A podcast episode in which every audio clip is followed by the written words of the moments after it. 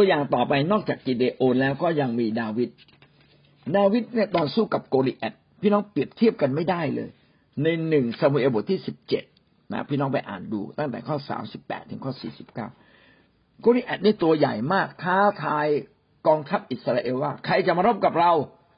ส่งมาเลยนะถ้าเราตายอ่าถ้าเราแพ้ทั้งกองทัพก็จะยอมเป็นที่ฆ่าของพวกท่าน แต่ถ้าเราชนะท่านจะต้อง ต้องยอมแพ้เรา เราจะจับท่านมาเป็นอ่าเป็นข้าทาสของเรา ไม่มีใครกล้าไปสู้เพราะกลิแอตตัวใหญ่มากเป็นยักษ์นะครับดาวิดพอรู้ว่าเฮ้ยมีคนมาท้ากองทัพของพระเจ้า แบบนี้ขายขี้หน้าพระเจ้า ขออาสาตัวไปสู้ พออาสาตัวไปสู้ กษัตริย์ซาอูลก็บอกเอาให้เครื่องทรง ให้เครื่องเครื่องออกรบลองไปแต่งดูบอกว่าแต่งก็ มันเคอะขะมันมันไม่เหมาะกับเขาเลยก็บอกผมเกิดมา ผมไม่เคยใช้เครื่องเครื่องเหล่านี้เลยนะเครื่องป้องกันตัวเหล่านี้เลยไม่ถนัดเลยไม่เอาขอไปตัวเปล่า ขอเอาก้อนหินกับสลิงไป ก็ไปเลือกก้อนหินเหมาะๆนะครับ แล้วก็วิ่งเข้าไปสู้กับโกลิแอตใช้ก้อนหินลูกเดียวนะครับเหวี่ยงป้องป้องป้องป้งเข้าไปนะก้อนหินเนี่ยเข้าไปตรง หินจมเข้าไปในหน้าผากเหลือเชื่อ ผมก็เชื่อว่าโกลิแอตเนี่ยคงจะสวม สวมเกราะที่หน้าที่หน้าด้วยหรือเปล่า อาจจะสวม แล้วมันก็เข้าไปตรงรูที่มันว่างอยู่พอดีเลยป้องเข้าไปตายเลย พี่น้องที่รักครับ ไม่ใช่การมีอาวุธมากต้องชนะเสมอไป แต่การที่เราใช้อาวุธอย่างมีประสิทธิภาพอย่างเหมาะสมนะครับ ก็สามารถทำให้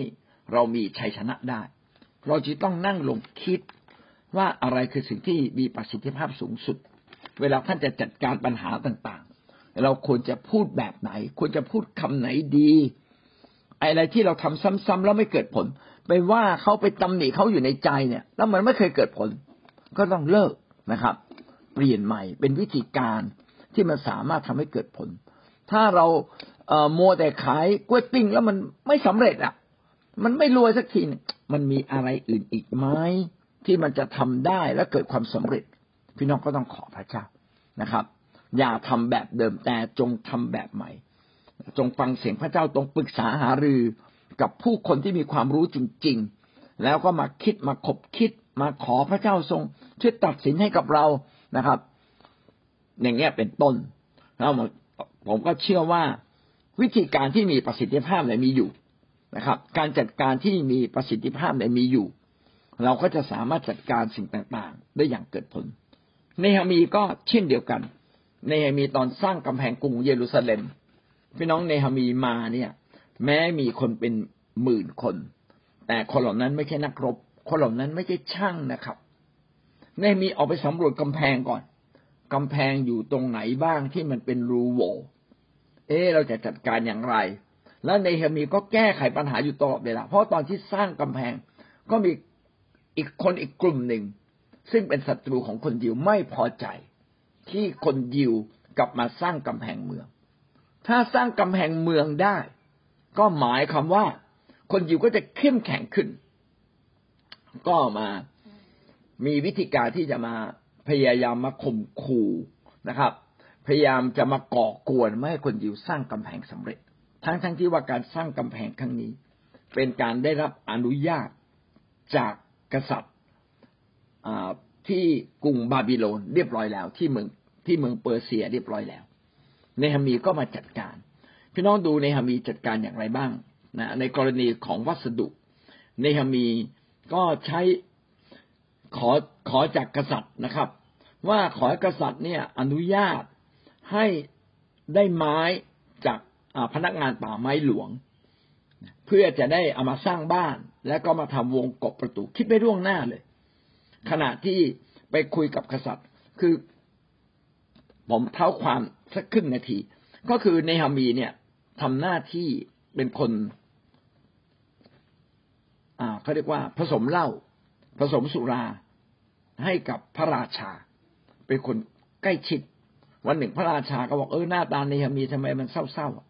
ก่อนหน้านี้เนฮามีรู้แล้ว พระเจ้าสำแดงบอกว่าจงจงมีความทุกข์ใจเพื่อกำแพงเมืองเยรูซาเล็ม แล้วก็ไปซ่อมกำแพง จริง ๆ เยรูซาเล็มเนี่ย ถูกเผาไปประมาณร้อยปีที่แล้วนะไม่ใช่เพิ่งเกิดขึ้น แต่ว่าพระเจ้ามาเร้าใจเนฮามีให้นึกถึงเรื่องนี้ เพราะว่ามันเป็นความเสื่อมเสียศักดิ์ศรีของคนยิว ที่บ้านเมืองอไม่มีขื่อไม่มีแปรไม่มีกำแพง นะครับ ตอนนั้นเป็นประเทศสราชของเขา เนี่ยมีมีภาระใจมากเลยอยากจะไปซ่อมกำแพงนะครับ และเมื่อกษัตริย์อนุญาต สติปัญญาก็เกิดขึ้นตอนนั้นเลยนะครับ ว่าข้าพเจ้าขอใบอนุญาตผ่านทาง ที่จะผ่านไปยังทางฝั่งแม่น้ำตะวันตกของอแม่น้ำยูเฟรติส คือเวลาจะมาเยรูซาเล็มเนี่ยมันต้องผ่านข้ามแม่น้ำมาทางดินแดนทางตะวันตก นะครับ ก็มาขอใบอนุญาตผ่านทาง ขอมีมีพระราชสารไปถึงพนักงงานป่าไม้หลวงเพื่อจะขอไม้ มีการวางแผนล่วงหน้า เวลาเราจะทำอะไรหนึ่งอย่างใดอย่างหนึ่งอะพี่น้องต้องต้องคิดสารตะว่ามันต้องใช้อะไรบ้าง ต้องทำอะไรบ้าง ต้องรีบจดขึ้นมา และแต่ละอย่างจะต้องเตรียมตัวอย่างไร เช่นท่านจะไปค่าย ไปค่ายครั้งนี้นะนะครับ พี่น้องเห็นว่าต้องมีการจัดการเยอะมากเลย ต้องมีคนไปรำต้องมีคนขึ้นสู่การอาทิตคนที่อธิษฐานจะขึ้นสู่เวที จะต้องคัดเลือกใครไป นักเรียนนักศึกษาจะได้รับรางวัล ต้องเขียนรายงานไปอย่างไรบ้าง จึงจะได้รับรางวัลนะกลุ่มโปรต้องมีการไปประชุม ผู้นำอำเภอต้องมีการประชุมร่วมกับผู้นำโอ้ มันแปลไม่หมดเลย ต้องมีงานคิดจักเด็กต้องมีงานต้อนรับ ต้องมีงานสารพัดเลย ส่วนผมก็มีงานอะไร ผมต้องไปทำหน้าที่ให้คำปรึกษาเนี่ยอย่างเงี้ยเป็นต้น เราแต่ละคนมีหน้าที่การงาน แตกต่างกัน ก็ต้องบริหารจัดการอย่างดี คิดให้รอบคอบ อะไรที่เราลืมคิด เราก็จะไม่มีการวางแผนอย่างดี ดังนั้นทุกอย่างต้องสำเร็จอยู่ในกระดาษก่อนเลย การวางแผนคือวางอยู่ในกระดาษ เขียนในกระดาษขึ้นมา ทำไมไม่ใช้ในความคิดอะถ้าใช้ในความคิดมันทบทวนยาก แต่ใช้ในกระดาษมันทบทวนได้ มันจึงต้องเขียนขึ้นมา มันมีอะไรบ้างที่เราต้องทำต้องทำต้องทำนะครับ เพื่อเราจะประสานงานและเราจะวางแผนได้อย่างดี เหมือนในฮามีสร้างกำแพง ก็รู้ว่าต้องเอาวัสดุจากไหน ต้องใช้วัสดุอะไรก็เตรียมไว้ตั้งแต่ต้นนะครับ ต่อมาคือเรื่องคนเรื่องเข้าของ ก็ยังเป็นเรื่องเล็กน้อยเมื่อเทียบกับคน การบริหารจัดการคนเป็นเรื่องที่ใหญ่ที่สุด จะเรียกว่ายุ่งที่สุดก็ว่าได้ เพราะว่าแต่ละคนนั้นก็แตกต่างกัน มีความคิดแตกต่างกันนะครับ มีลักษณะนิสัยที่แตกต่างกัน แต่พระเจ้าอยากเห็นเราสามารถบริหารคนได้เนหมีบริหารคนอย่างไรนะครับเนหมีก็ระดมคนมา แล้วก็ให้แต่ละคนเนี่ย สร้างกำแพงเมือง อยู่ตรงบริเวณบ้านของตัวเอง คือไอ้บริเวณตรงนั้นอาจจะไม่ใช่บ้าน คุณไปสร้างบ้านเล็ก ๆ อยู่ตรงนั้น แล้วก็ใช้เวลาประมาณห้าสิบวันห้าสิบสองวันเนี่ย สร้างกำแพงเมืองอยู่ตรงหน้าบ้านคุณ คุณก็จะได้รู้ว่าถ้าคุณสร้างไม่เสร็จบ้านคุณก็อยู่ในอันตราย ถ้าคุณสร้างเสร็จบ้านของคุณ ก็ถูกปกป้องไว้ โอ้ดีมากเลยทำให้ทุกคนขยันขันแข็งนะครับ แล้วก็แบ่งงาน คนนั้นทำตรงนี้คนนี้ทำตรงนั้น ชัดเจนมีการแบ่งงานแบ่งสถานที่การทำงาน เราต้องบริหารคน เราต้องให้กำลังใจคน ต้องปลุกเร้าใจคนให้ทำตามเรา หน้าที่ของผู้นำคือพาคนไปกับเราปลุกเร้าใจคนให้เขาคึกเหิม เมื่อเราเผชิญปัญหาปลุกเร้าใจคนให้คึกเหิม พี่น้องเราจะไปค่ายกันทุกคน เป็นความตั้งใจเลย พี่น้องอย่าทิ้งใครไว้ในโบสถ์บอกผมติดอย่างนั้นติดอย่างนี้ผมไม่ไป ไม่ไปเนี่ย เราจะไม่ทางไม่มีทางโตไฟวิญญาณต้องไปค่ายนะครับ เราจึงจะโตไฟวิญญาณต้องไปแบบเสียสละไปแบบใจที่ทุ่มเทให้กับพระเจ้า ไม่ใช่ไปแล้วได้อะไร เนี่ยถ้าไปมาเสียเวลาทำมาหากิน ก็บริหารจัดการซีใช่ไหมครับ อะไร อะไรที่ต้องทำก็ทำวันนี้เลย เตรียมตัวแต่เนิ่นๆเพื่อเราจะไปค่ายได้นะครับเหมือนเราเตรียมตัวแต่เนิ่นๆที่จะไปสวรรค์พี่น้องรู้ไหมว่าคนไหนจะไปสวรรค์นะเราไปไม่พร้อมกันนะครับ เออบางคนไปก่อนนะบางคนอายุมากไปก่อน บางคนอายุน้อยไปก่อน บางคนแข็งแรงอยู่ดีๆไปก่อนเรา แต่หน้าที่ของเราคืออะไรคริสเตียนทุกคนต้องเตรียมตัว พร้อมที่จะไปสวรรค์ในวันพรุ่งนี้ ในวันนี้ เราจึงไม่เก็บบาปทิ้งบาปนะครับ เราจึงไม่เก็บความโกรธไว้ข้ามคืนข้ามวันไม่เอาอภัยหมดเลย เพราะพร้อมที่จะไปสวรรค์มีแต่คนที่เตรียมพร้อมและชีวิตถูกต้องดี จึงจะไปสวรรค์ได้ นอกนั้นไปไม่ได้นะถ้านั้นไปเคาะประตูสวรรค์พระเยซูบอกว่าเราไม่รู้จักเจ้า เห็นไหมครับ เราต้องจัดการกับตัวเอง เราจะบอกว่าสิทธยาพิบาล อาจารย์ช่วยผมหน่อยพี่เลี้ยงช่วยผมหน่อย ไม่ละครับ ตอนนั้นนะตัวใครตัวมัน แม้ตายพร้อมกัน ก็ยังตัวใครตัวมันเลยนะเออยิ่งตายไม่พร้อมกัน ก็ยิ่งตัวใครตัวมัน มันเป็นเรื่องความรับผิดชอบระหว่างเรากับพระเจ้า ระหว่างเรากับพระเจ้าจึงเป็นเรื่องที่ใหญ่ที่สุด ใครจะไม่เข้าใจเรา ใครจะว่าเราไม่ดี ผู้นำจะถูกไม่ถูก ลูกแกจะดีไม่ดี ไม่เกี่ยว ไม่เกี่ยวกับตัวเรากับพระเจ้า นะครับ แม้เขาไม่ดี แต่เรามีท่าทีที่ถูกต้องกับเขาอะเราให้อภัยเขาในใจ เราก็ได้ไปสวรรค์เขาไม่ถูกแล้วท่านก็เกลียดเขาท่านโกรธเขาท่านนั่นแหละตกนรกไอ้คนทำผิดคนนั้นนะถ้าเขาเกิดสารภาพบาปกับใจกับได้ไปสวรรค์นะไอ้เราอะดูเหมือนถูกนะ แต่เราทำผิดเนี่ยเราไปเกลียดเราไปโกรธ ไปโกรธผู้นำไม่ให้เกียรติเขานะครับ ไปโกรธสมาชิก ไม่เกลียรติสมาชิก ไปเกลียดคนข้างบ้าน เอาหมามาอึข้างบ้านเราทุกวัน อ่า อย่างเงี้ย พี่น้องไปโกรธเขาไม่ให้อภัยเขาพี่น้องไม่ได้ไปสวรรค์นะเรายังต้องเตรียมตัว ดังนั้นการจัดการกับตัวเองเนี่ยเป็นสิ่งสำคัญ แล้วเมื่อเราจัดการกับตัวเองได้ ก็ไปจัดการกับคนอื่น ผู้รับใช้พระเจ้าต้องเป็นคนที่บริหารจัดการนะครับ คนทุกคนในโบสถ์ให้ได้ แล้วเราบริหารจัดการยังไง พระเจ้าก็บอกว่าอย่างเดียวเลยรักเขาความรักทำให้เราอดทน ความรักทำให้เราถ่อมใจนะครับ แต่รักอย่างเดียวไม่พอนะครับ แม้ว่าความรักจะใหญ่ที่สุด ท่านต้องบริหารจัดการเป็น ต้องท้าคนมาร่วมการทำงานรับใช้พระเจ้าร่วมกับท่านคิดจักไม่ใช่เป็นของเราคน ไม่ใช่เป็นของเราเป็นของพระเจ้า เราจึงต้องท้าคนทุกๆ คนมาร่วมรับใช้ถ่อมใจไปขอร้องเขานะครับ คนไหนไม่ฟังไม่เป็นไรวางเขาไว้ วันหนึ่งเขาจะฟังเรานะครับเขาดื้อกับเราเขาเท่ากับเขาดื้อกับพระเจ้าเอง ไม่ต้องไปตกใจไม่ต้องไปท้อใจนะครับ ใช้คนที่ใช้ได้ใช้คนที่เขาฟังเรานะครับ หลักการของของพระเจ้าจึงบอกว่าคริสเตียนเนี่ยสิ่งที่สำคัญมากคือการเชื่อฟัง เชื่อฟังพระเจ้าแบบไม่มีเงื่อนไข เชื่อฟังผู้นำผู้นำสั่งอะไรมาถูก เชื่อฟังเขาทำสั่งอะไรไม่ไม่ถูกนะครับ ให้เกียรติเขานะครับ อย่าไปชี้หน้าว่าเขาอย่าไปต่อว่า อย่าไปพูดลับหลังนะครับ พูดรับหลังเขาพระเจ้าเอาเรื่องนะครับ เพราะว่าผู้นำก็เป็นเหมือนตัวแทนของพระเจ้า เขาดีไม่ดี เขาต้องรับผิดชอบมากกว่าเรานะครับ อันนี้เป็นเรื่องการจัดการคน จัดการกับตัวเราเองได้ เราก็จะบริหารจัดการกับผู้คน คิดจักที่เก่งนะครับ ที่เกิดผลมากคือ ทุกคนรับใช้พระเจ้า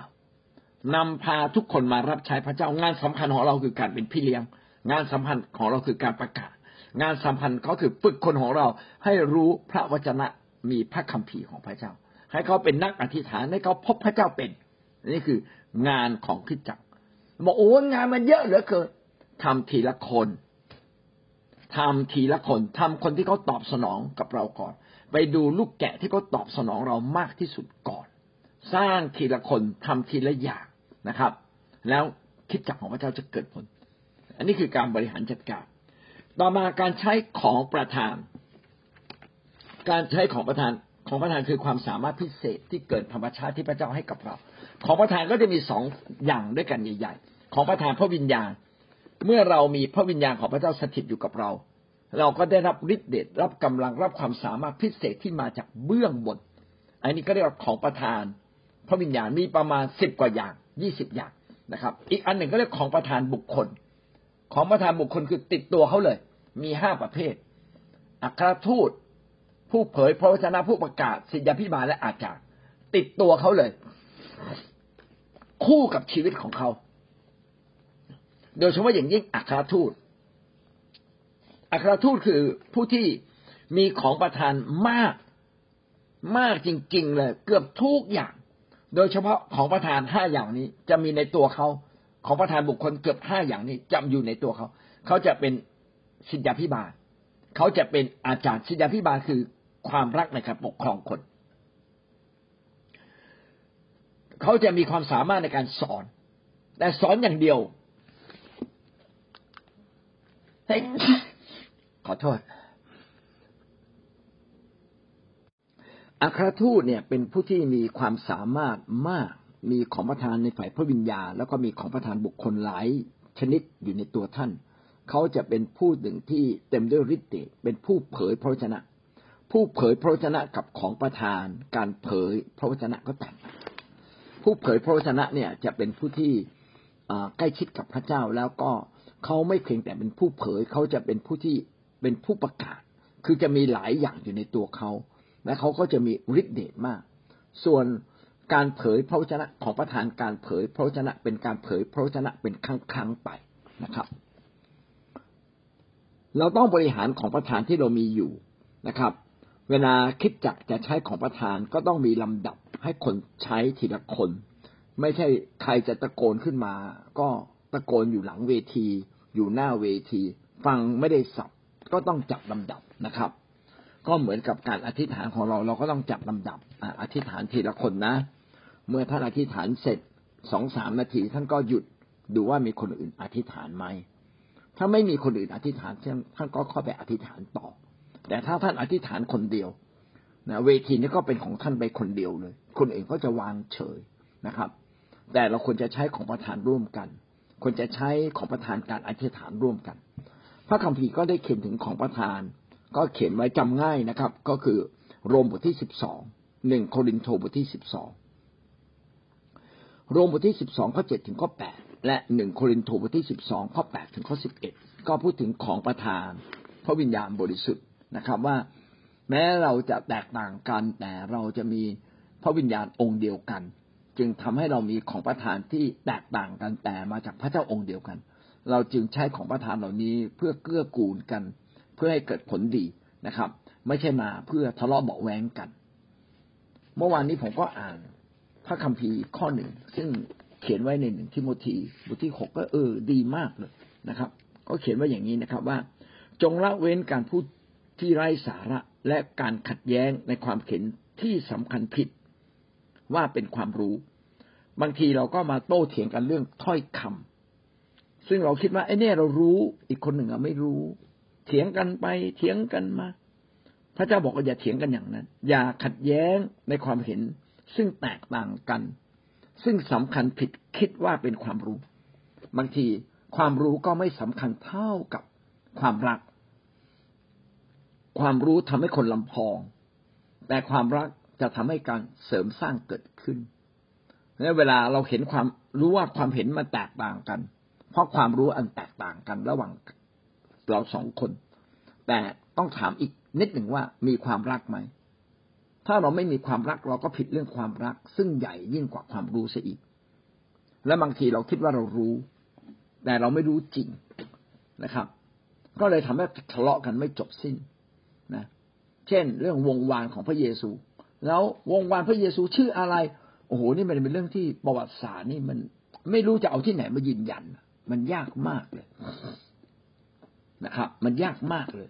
ดังนั้นตรงนี้เนี่ย จึงเป็นเรื่องที่เราไม่ต้องมาตั้งถกเถียงกันหรอกเนี่ยแบบบางเรื่องเป็นเรื่องที่รู้ไปก็เท่านั้น รู้ ถ้าเป็นเรื่องจริงก็ดี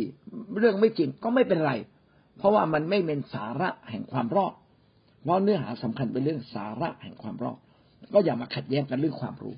ดังนั้นของประธานเนี่ยต่างคนต่างมีอย่ามาตีกัน นะครับ ของประธานต้องเสริมสร้างกัน เราเก่งเรื่องอะไร ก็ขอให้เราสามารถอยู่กับคนอื่นได้ไอ้ตรงนี้สำคัญกว่านะทั้งหมดนี้นะครับ ก็เป็นเรื่องการจัดการให้มีประสิทธิภาพ เราได้ยกตัวอย่างกิเดโอน ใช้คนน้อยแต่ชนะศึกนะครับ ดาวิดนะครับ ใช้แค่ก้อนหินแต่ก็ชนะโกริแอดซึ่งเป็นยักษ์ในฮามี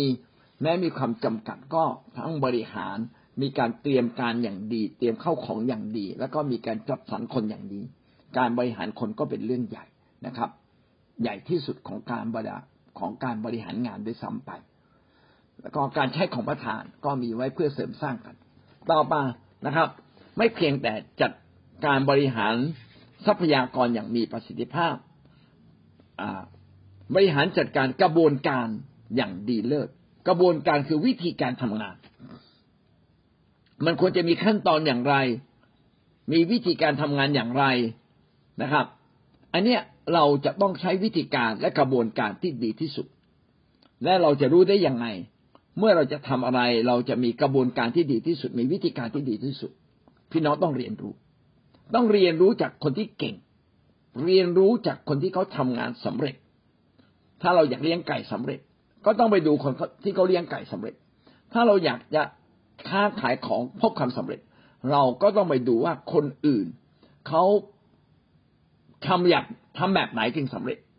นะเท่าที่ผมเห็นนะคนค้าขายเนี่ยต้องอ่อนโยนสุภาพใจเย็น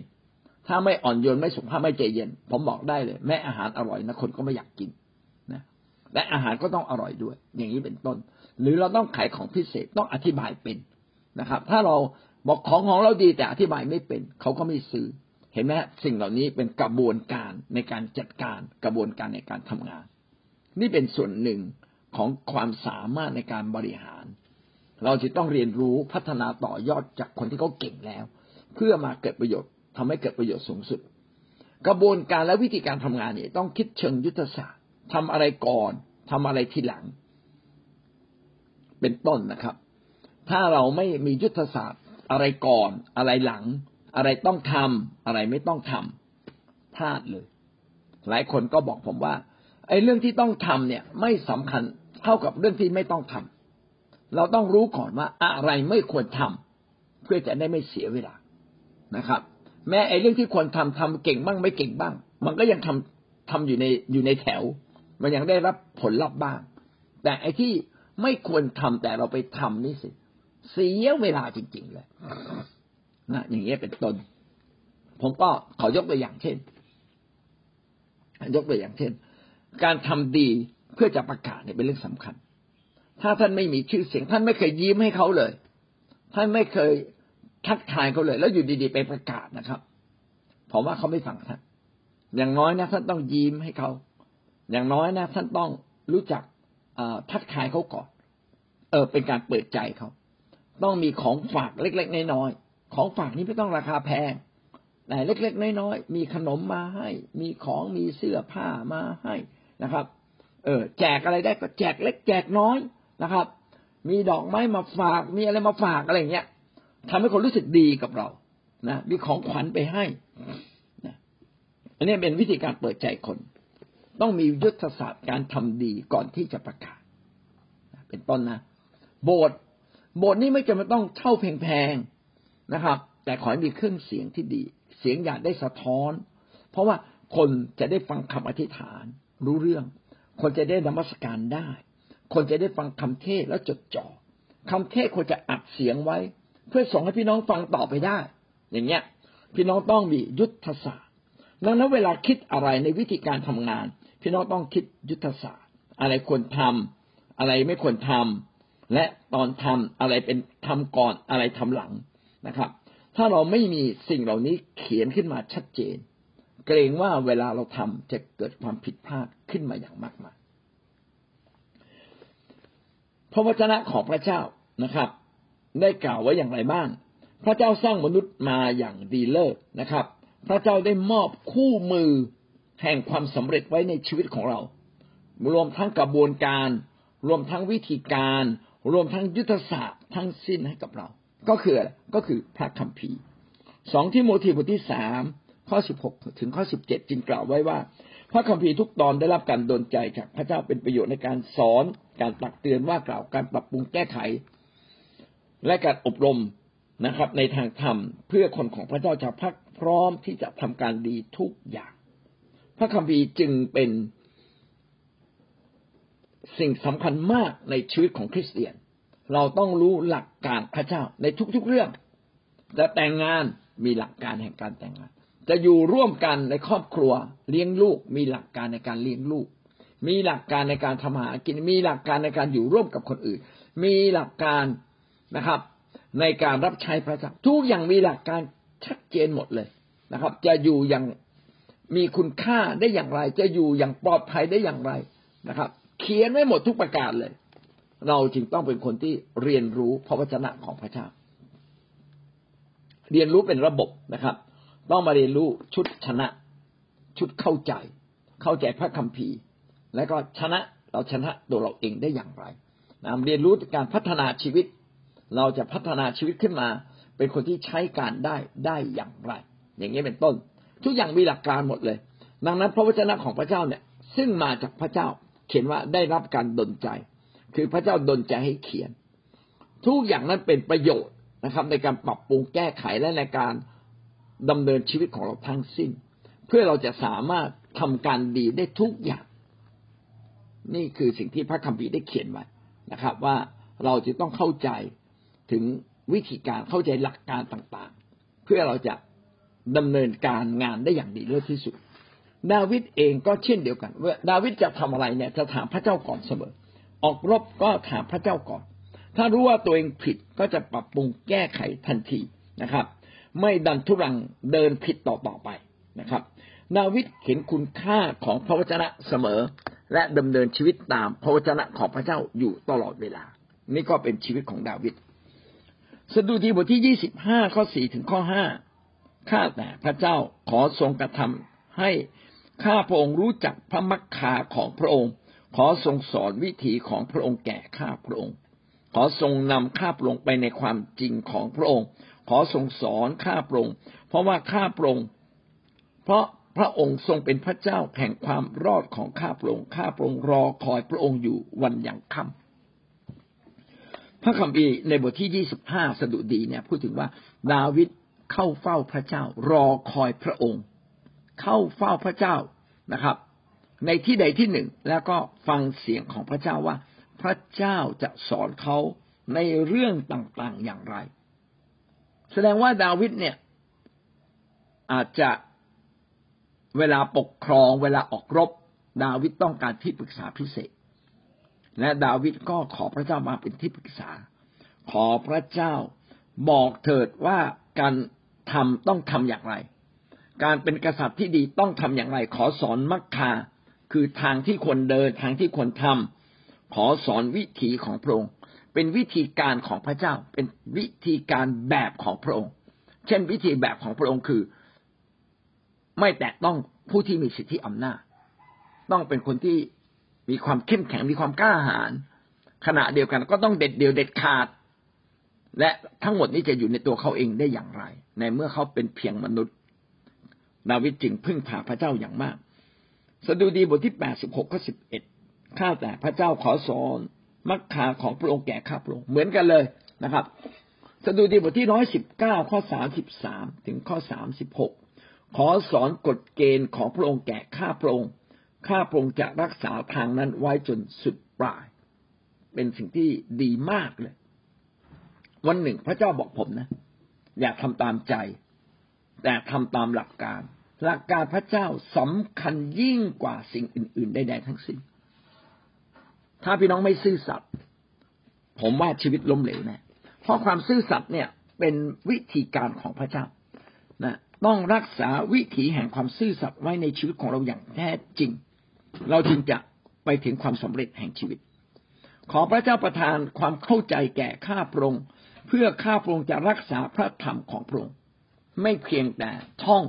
จำแต่ต้องมีความเข้าใจในหลักการแห่งพระเจ้า ทำไมต้องทำอย่างนี้ทำไมต้องทำแบบนั้น มีความเข้าใจ ลึกซึ้งไม่เพียงแค่รู้นะครับ ความผิดพลาดเป็นเรื่องดีทำให้เราเนี่ยรู้ลึกซึ้งบ่อยครั้งผมเติบโตขึ้น จากการที่ผมเนี่ยผิดพลาด คนอื่นผิดพลาดก็เป็นเรื่องดีนะครับ เราก็ไม่ต้องไปผิดพลาดซ้ำแต่หลายครั้งเราผิดพลาดเอง บางทีเราดื้อบางทีเราชนะตัวเราเองไม่ได้ ชนะความอ่อนแอเราไม่ได้ เราจึงต้องล้มลุกคุกคาน แบบนี้เป็นเหมือนการตีสอน เป็นเรื่องดีมาก ๆเลย พระเจ้าตีสอนขณะที่เรายังมีชีวิตอยู่ในโลกนี้ เพื่อเราจะไม่ทำผิดซ้ำซากต่อไปนะครับ ผมก็ขอบคุณพระเจ้าจริง ๆ ที่พระเจ้าเนี่ยตีสอนผมหลายครั้งหลายอย่างนะบางครั้งก็ตีสอนเบาๆบางครั้งก็ตีสอนแรง แต่ไม่ถึงกับเอาชีวิตนะครับ ไม่ถึงกับสูญเสียทรัพย์มากไม่สูญกับสูญเสียร่างกายนี้ เพราะว่าพระเจ้ารักเรานะครับ ก็หวังว่าเราจะเป็นคนหนึ่งที่ยึดหลักการแห่ง พระวจนะยึดบัญญัติของพระเจ้า เช่นการทำดีและไม่ทำชั่วเลย การดำเนินชีวิตบริสุทธิ์ การการปฏิบัติต่อคนผิดนะอย่างถูกต้องนะตักเตือนเขาอย่างมีสติปัญญานะครับ อย่างนี้เป็นต้น นี่คือการบริหารจัดการนะครับ การบริหารจัดการที่ดีก็ต้องมีหลักการที่ดี มียุทธศาสตร์ที่ดี และยุทธศาสตร์ที่ดีก็คือพระวจนะของพระเจ้า เรามาดูผู้ที่มีการบริหารจัดการที่ดีในวิธีการทำงานก็คือพระเยซู พระเยซูอยู่ในโลกนี้เพียงแค่สั่งสอนสาวกเพียงแค่สามปีครึ่งแล้วก็ไปที่กางเขนเลย พระองค์มาเริ่มต้นรับการเจิมจากพระเจ้าตอนอายุประมาณสามสิบแล้วก็สอนอยู่กับสาวกประมาณสามปีครึ่ง พระองค์ทำสิ่งที่สำคัญมากสองสิ่ง ขณะที่มีเวลาจำกัดอยู่ในแผ่นดินโลกนี้ สิ่งหนึ่งก็คือไปตายที่กางเขน ด้วยความรักต่อ ด้วยความรักที่สามารถทนต่อความผิดของคนยิวที่เข้าใจพระองค์ผิด หรือด้วยความอิจฉาและจับจับพระองค์ไปฆ่า อันนี้คือภารกิจที่ใหญ่ที่สุดที่มนุษย์ทำทำไม่ได้ แต่พระเจ้า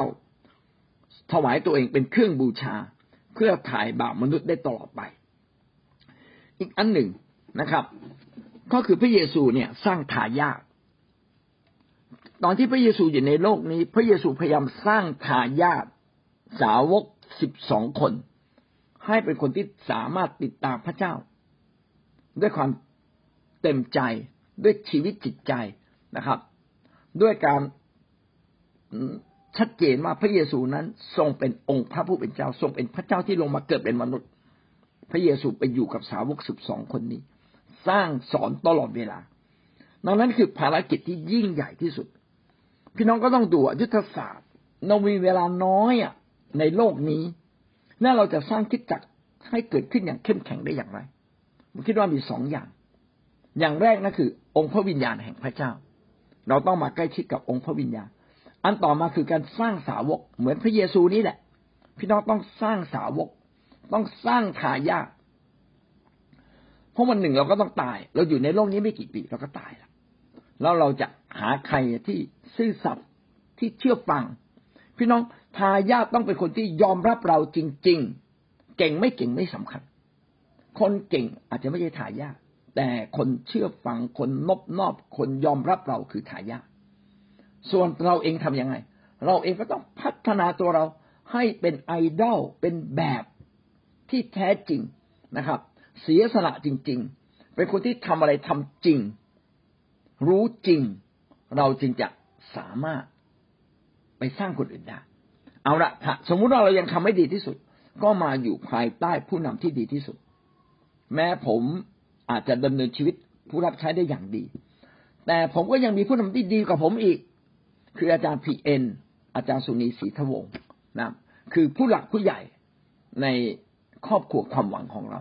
ซึ่งท่านเป็นแบบอย่างตลอดชีวิตยิ่งกว่าเราอีกนะครับ เมื่อเราอยู่ภายใต้ผู้นำที่ดี เราก็กลายเป็นคนดีโดยไม่รู้ตัว เมื่อเราอยู่ในระบบที่ดี เราก็สามารถทำงานมีเกิดประสิทธิภาพเกิดความสำเร็จโดยไม่รู้ตัว เนี่ยสิ่งนี้จึงย้ำแก่เราว่าอย่าออกจากคริสตจักรความหวังอย่างเด็ดขาด เพราะท่านอยู่ในคริสตจักรที่ดีเลิศที่สุดแล้ว คนข้างนอกอาจจะเข้าใจเราบ้างไม่เข้าใจเราบ้าง เป็นเรื่องที่เขาต้องไปยืนอยู่ต่อหน้าพระเยซูคริสต์ในวันสุดท้ายนะครับ แล้วไปพูดกับพระองค์เอง และพระองค์จะตัดสินอย่างไร เป็นเรื่องของพระเจ้าไม่ใช่เรื่องของเรานะครับ ส่วนเราเรารับฉันทะ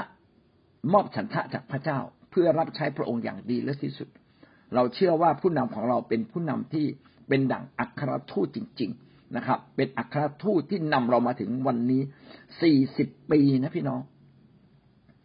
มีโบสถ์ไหนที่ทำแบบนี้ ถูกรังแกข่มเขงคุกคาม แล้วยังยืนหยัดอยู่ในทางของพระเจ้า และยังเกิดผล ไม่เพียงพอหรือครับสี่สิบปีที่จะพิสูจน์นะครับ ดังนั้นหน้าที่ของเราต้องทำอย่างพระเยซูคริสต์คือสร้างสาวก